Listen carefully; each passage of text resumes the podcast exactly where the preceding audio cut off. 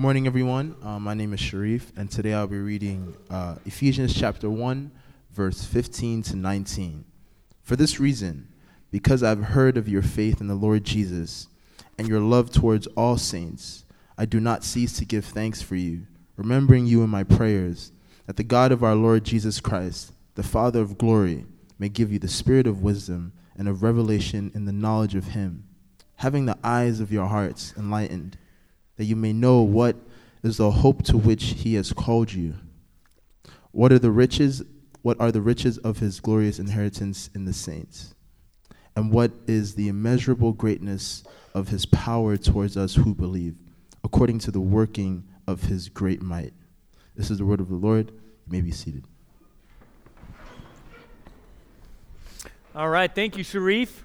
Um, again, hello. If you walked in in the last minute, um, my name's Dave, uh, lead pastor here at Redemption Tucson. Um, just heads up, I do have a speech impediment, and um, also just want to want to acknowledge again. Um, I even looked out and I saw a couple different people here. Um, we have a number of people out of town right now. We have a large college group, uh, or kind of college contingency, different groups and things, and um, they're kind of all over the place um, right now. So we definitely, you know, want to keep them in our in our prayers as well. And um, now, as we get into it together in Ephesians, as we continue walking through Ephesians um, chapter 1 together, uh, we only have um, basically in two weeks, we'll be getting into chapter 2, all right? So get ready for that.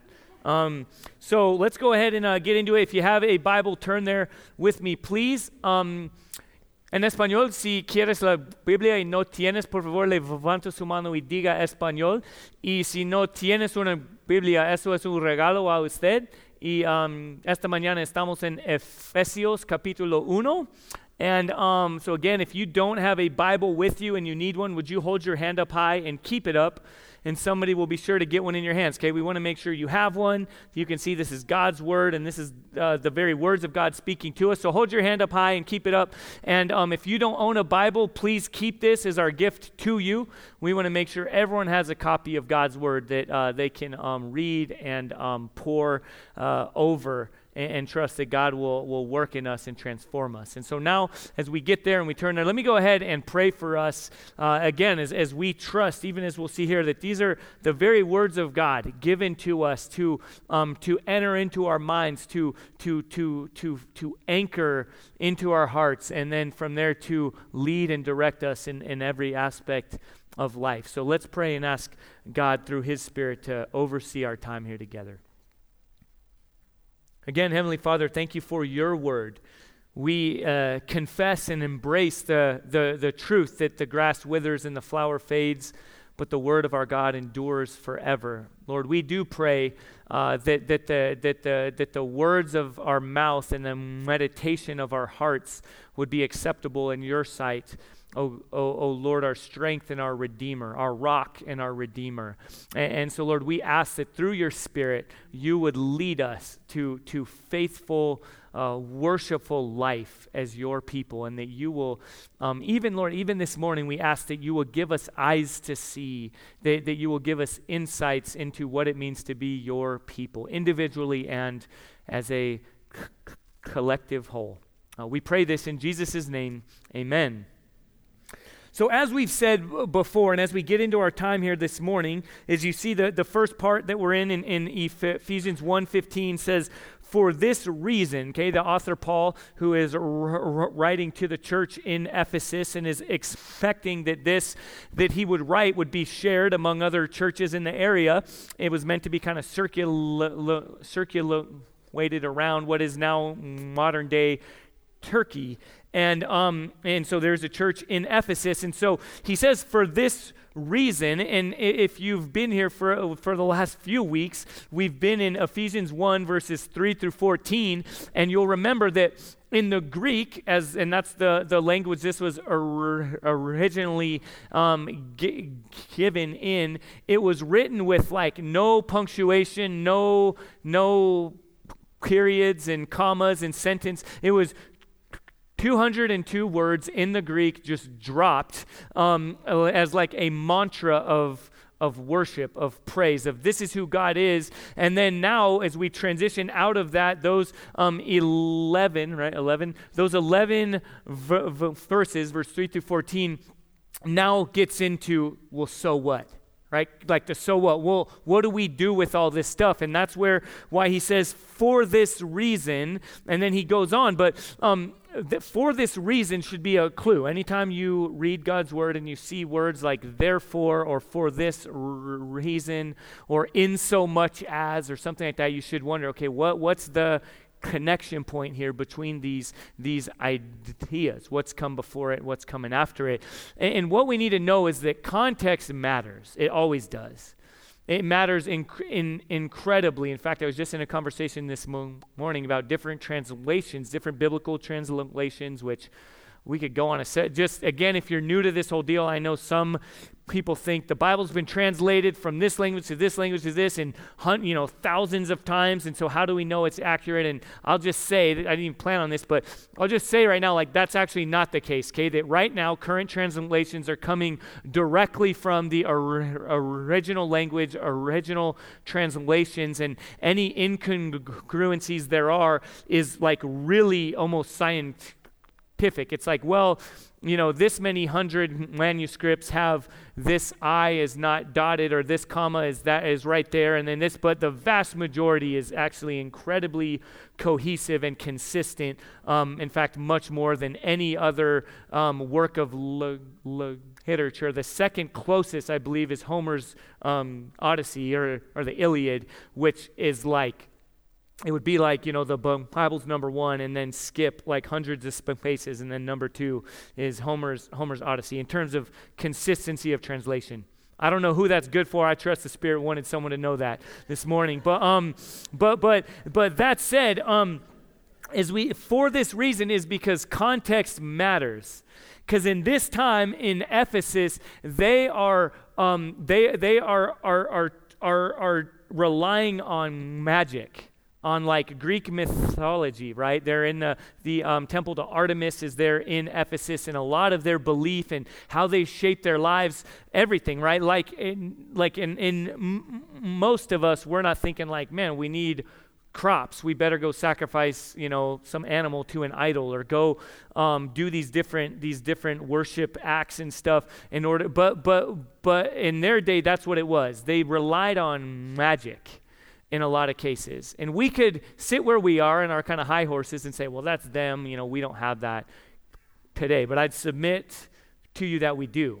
It just looks very different, right? We don't go to a temple and sacrifice something, but we believe in a different kind of magic. For and just think for a moment, how does your life actually, practically, functionally, um, h- how is it shaped? How do you make decisions? How do you how do you have hope?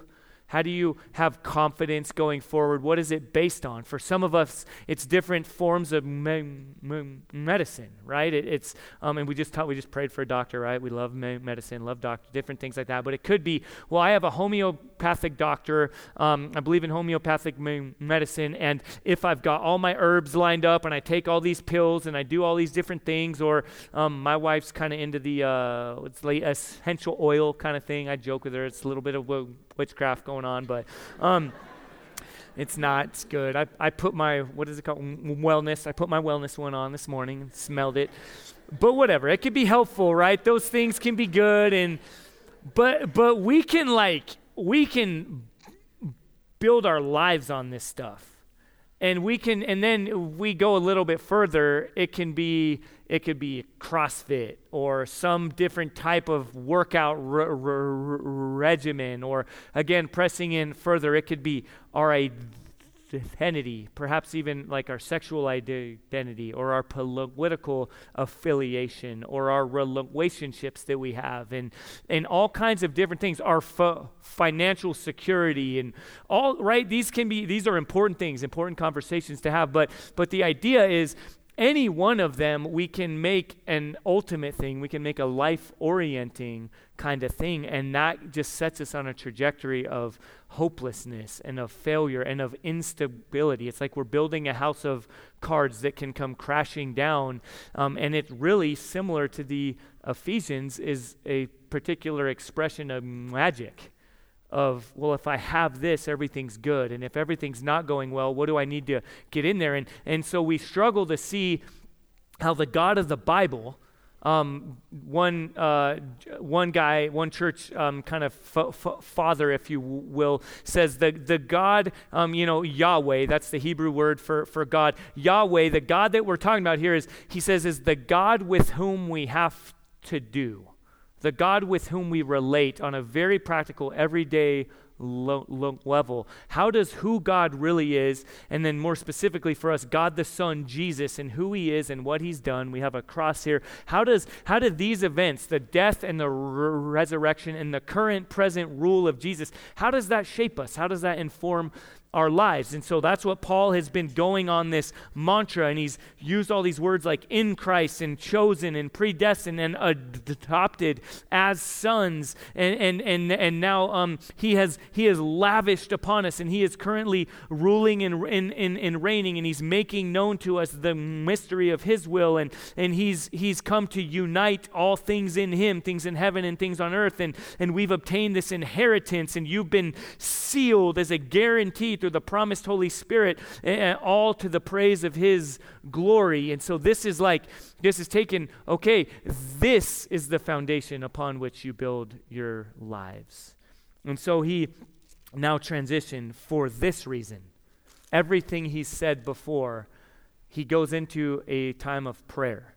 For this reason, because I've heard of your faith, basically, because all those things, because of verses 3 through 14, because all that's true, I give thanks for you because of your faith in those things. And, and, and, faith is a transfer of trust. It's, it's, it's, it's, it's an actual practical um, f- f- foundation that you're standing on.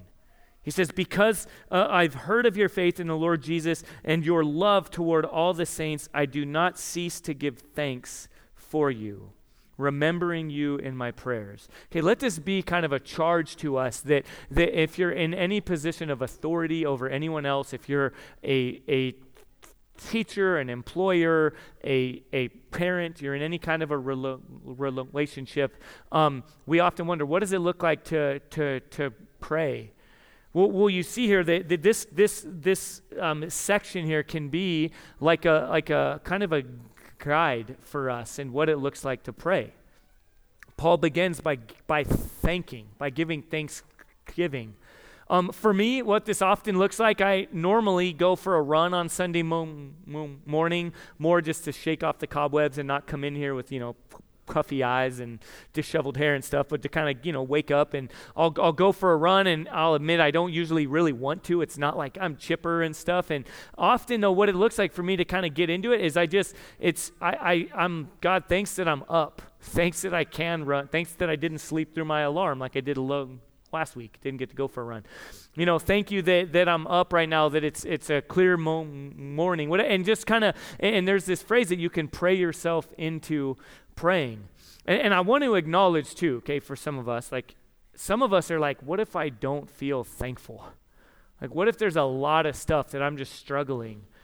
I, let me just say, and I encourage you actually, a ton of the Psalms are, are filled with this example of even just say that. God, I know in my head that I, I should be thankful or that there's things I probably could be thankful, but I don't feel thankful right now. In fact, I'm angry, I'm confused. And in my experiences is often the case that leads into an intimacy with God and also in, in his incredible work, it frees me up to actually start to see things I can be thankful for. And then that informs, and that doesn't make it easy, it doesn't like wipe away the hardship, it just kind of informs it. And so what we see here with, with with, with Paul is, is, is he's praying. And, and, and you've, as we've seen throughout this whole book here, there's an incredible love and concern for this church in Ephesus. They're facing a lot. There's a ton of temptation. We think, oh, the world today, the way things are going, like, as you read through the New Testament, or the whole Bible for that matter, you see, like, God's people have always been in really difficult times. And, and, so, as Paul's praying for this church that he loves, loves deeply and is cares about deeply, he's, um, he's, he's praying for them. And, and something else here that we see, okay, hear me on this. Prayer is not inactivity, it's not passive inactivity. somehow, right? We've talked over the last couple weeks, and I'm not going to shy away from it. We know that it's a loaded conversation, but let somehow in God's foreordination, right? God's eternal wisdom, His, His knowledge, His plan from the beginning of time, working out things. He's chosen to accomplish that through the faithful prayers of His people. And I openly admit right now, I did not fully understand how that works. It's what's been referred to as an antinomy two seemingly contradictory things, not really a paradox, because two seemingly conflicting and contradictory things that are actually both true. And so somehow God has his whole plan that he's working out, and yet he's called us to prayer. He's, he's chosen to accomplish his will through our um, free, bumbling, stuttering for some of us, um, you know, confused, um, prayers of going before a holy and righteous God. And even in that, he's translating our, you know, utterances. The Holy Spirit is now bringing those before God the Father. And then through them, God delights in answering the prayers of his children, as we see in Matthew in the Sermon on the Mount. That, that God, who is a good father, loves to, to, to give good things to his children. He loves to, to carry out his will through our prayers. So hear me on this as we see Paul praying. He begins with thanksgiving and he remembers them in prayers. And, and, and now, again, just hear this is not inactivity, it's somehow participating in um, things of eternal consequence and importance. And so he goes on. So, what does he pray for? Okay, Paul prays prayers of thanksgiving. What does he pray for? Pick up with me in verse 17 that the God of our Lord Jesus Christ, the Father of glory, may give you the spirit of wisdom and of revelation in the knowledge of Him. He, he prays that, that they would see God clearly. So, uh, this is, and then look what he does here. Pick up with me in verse 18 having the eyes of your hearts enlightened. Or another um, expression of that is having your eyes opened. Okay, what does Paul pray, right? He's in this place, he's praying for these people who he loves. He's, he's given this whole mantra declaring God's character and what that means for everyday life. And he says, I pray that you'll see. I pray that you'll see the way things truly are. I, I pray that your life, your practical, functional life, will actually uh, be directly connected to um, who God actually is and what he's actually doing, and, and that that will shape who you are and how you live right now. So, a couple things, Kay, to note there is looked at, he's saying, um, I pray that this would come from God, okay, that the God of our Lord Jesus Christ, the Father of glory, may give you the Spirit. So something that we see there. Okay, hear me on this. This doesn't mean that that that that um that you go now and he's saying now go read every book, go and try to be as smart as you can, go get as many degrees as you can, go to as many Bible studies as you can, do all these things so that you can work your way up to a point of right understanding and knowledge and wisdom. Don't, and it's also not saying go that so that you can uh, someday be old enough that you are now actually wise enough. Now we talk all the time. We love our older people here. Our you know we're growing in generational diver- diversity. I'm I'm embracing the gray hairs that are descending upon my face every uh, every week, and, and it's it's good. You know we embrace that, and there's a lot of life that can be lived, and that informs how we how we relate with others, and that gets wisdom, but Notice here that Paul doesn't say, I pray that you'll, you'll work hard enough to be smart enough. And then he also doesn't say, I pray that you'll get old enough so you can finally be wise.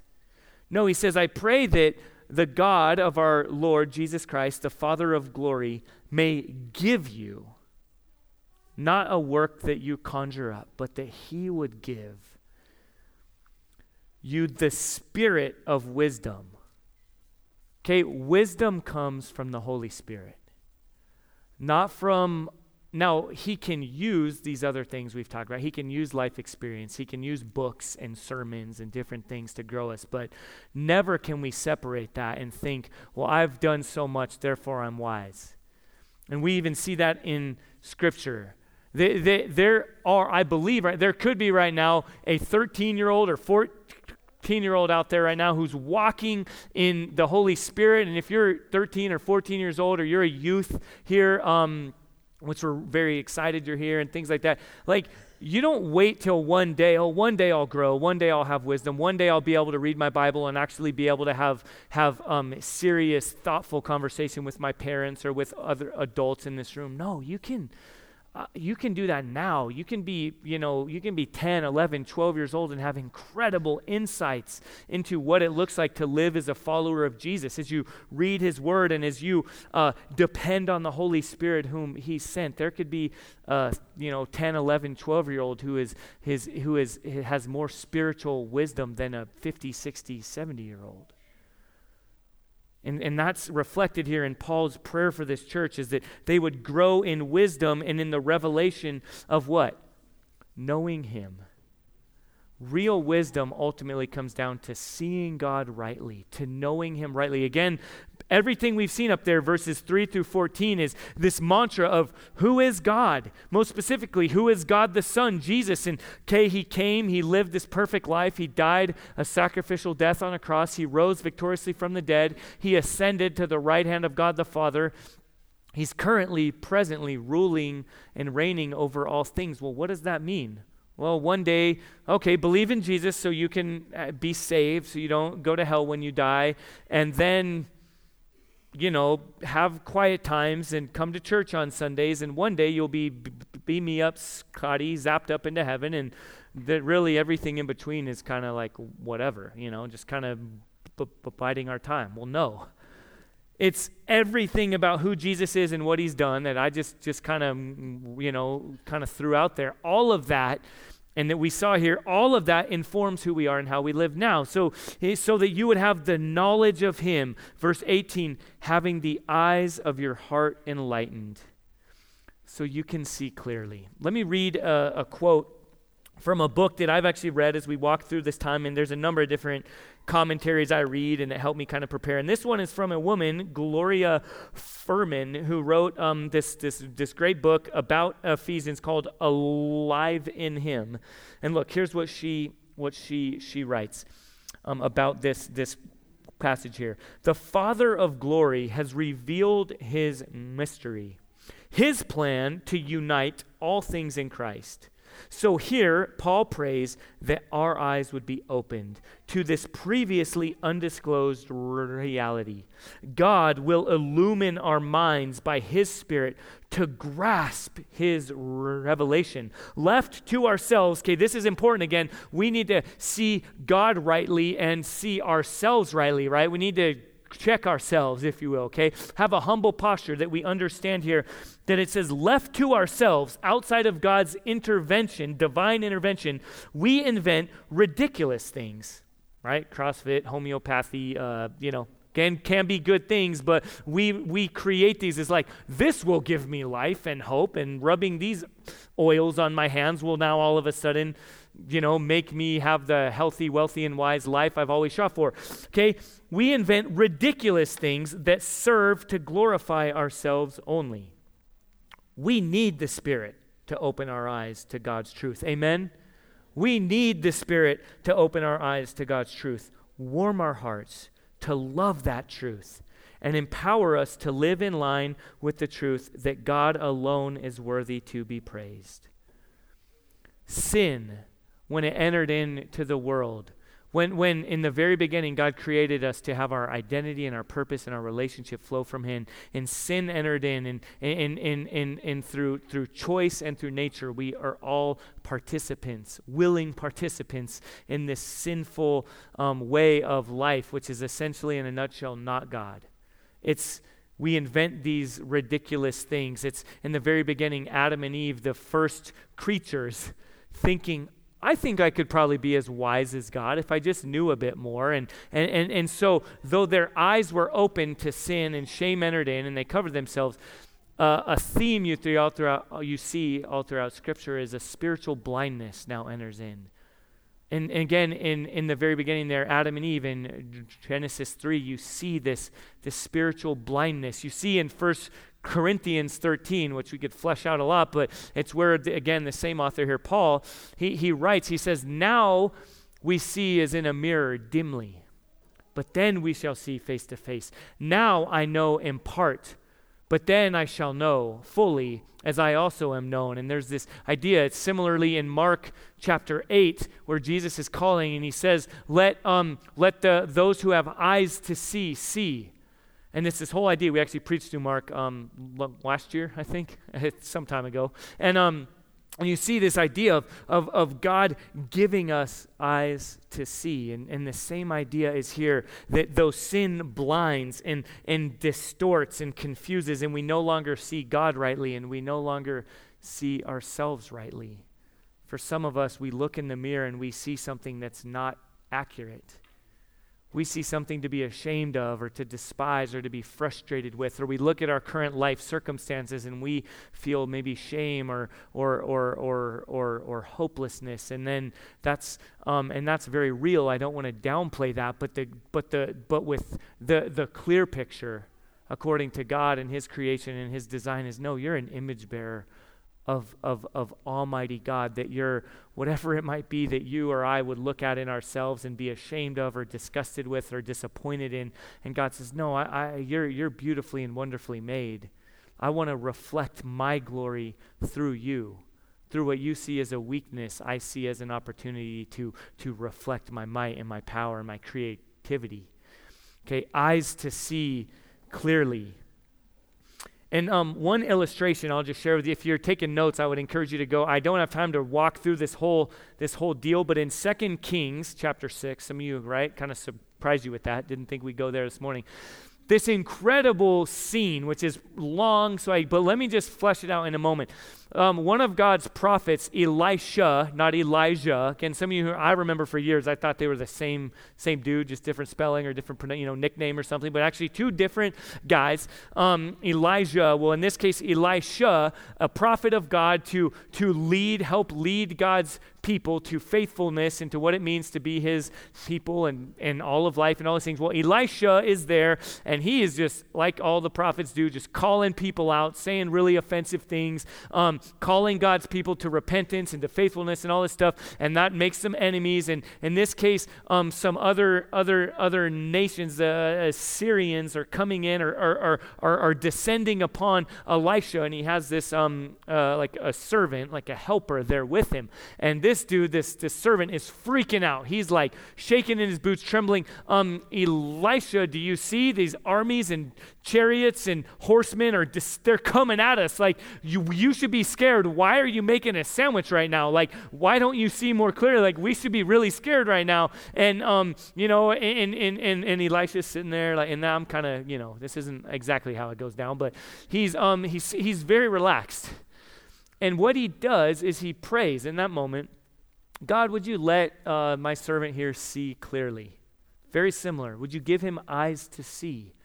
And all of a sudden, his eyes are opened and he sees these, these incredible, terrifying chariots of fire, these heavenly beings that God has sent to, to uh, actually protect and to inform the situation. Right? A seemingly hopeless um, reality that they're facing, and Elisha has eyes to see. And then he prays for his friend here, his servant, his helper, God, would you give him eyes to see as well? And that's what Paul is doing here. He's praying that this Ephesian church, and then expand that for a moment, that you and I would have eyes to see. That whatever we're facing in our circumstance, whatever seemingly insurmountable, hopeless context we find ourselves in, again, get really practical here. We're tempted to say, oh, if I just had this, it would be different. Um, we believe these things in our, in our minds, and we even confess with our mouths, but has it sunk deeply into our hearts? Our functional, okay? Do you guys get that, that picture, that idea? Our functional Savior Jesus, who we've just heard all about in verses 3 through 14, all this stuff, we can say that, we can sing that, we can, we can, say, we can think ourselves into that, but when, when the rubber meets the road, when push comes to shove, um, when, what's really, what do we really cling to? Is it something I've joked about oils and stuff like that, but on a really, like, what is it? What's our, our real functional hope? Well, Paul's prayer for his people is he's saying that you would have eyes to see, that, you that the eyes of your hearts, right, we see actually with our hearts. That the eyes of your hearts would be enlightened, that you may know, I'm in verse 18 here, that you may know what is the hope to which he has called you. What are the riches of his glorious inheritance in the saints, and what is the immeasurable greatness of his power toward us who believe, according to the work of his great might? Hope in our day is like biting our nails. I hope I get, you know, a new bike for my birthday. Like, uh, I hope this happens. I hope the U of A is telling the truth and wins the national championship and we actually get to keep it, you know, for years and years and right on. But who knows? Kind of, you know, coin flip. Like that's the way we think of the word hope. Come back to me, okay? Don't get carried away there. Um, I'm sorry I did that. Um, I repent. My own idol's coming out to play here. But like hope in the biblical, in the Hebrew, and the Greek language is actually an, um, an incredibly important word. It, it is a strong and confident expectation. It's like a, a take it to the bank. I'm, I'm building my house on this kind of foundation, a strong and expectant confidence that this will come true. That kind of hope, that when our eyes are opened and we see clearly, we can now live our lives accordingly with a kind of firm and strong foundation of, of hope. And the inheritance, again, this is a present tense.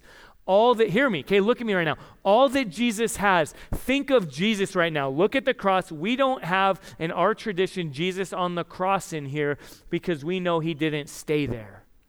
Okay, Jesus isn't just hanging on the cross, biting his nails, hoping it all works out. No, the Father rose him from the dead victoriously. He ascended to the right hand of God the Father, waiting for all his enemies to be made um, his footstool. Okay, that's a, we can hope in that. There's a confidence that uh, there's a guarantee. Jesus has risen from the dead, and so now all the rights and privileges that he has as the resurrected Son of God, we get to be inheritance, co heirs with him. Remember, like we talked about a few weeks ago, like firstborn sons. We get all the rights, all the privileges. So, as we close, let me ask you um, right now what would it look like for you? What would it look like for us to live our life in light of that truth? That's reality. Let's pray that God would, would, like this, that God would enlighten our hearts to see clearly who we actually are in Him, that we have this hope, this, the, this rich hope, this glorious inheritance, this immeasurable greatness of His power, that that would be how we functionally build our lives and live our lives according to who we are in Christ. Amen. Let's pray and respond accordingly.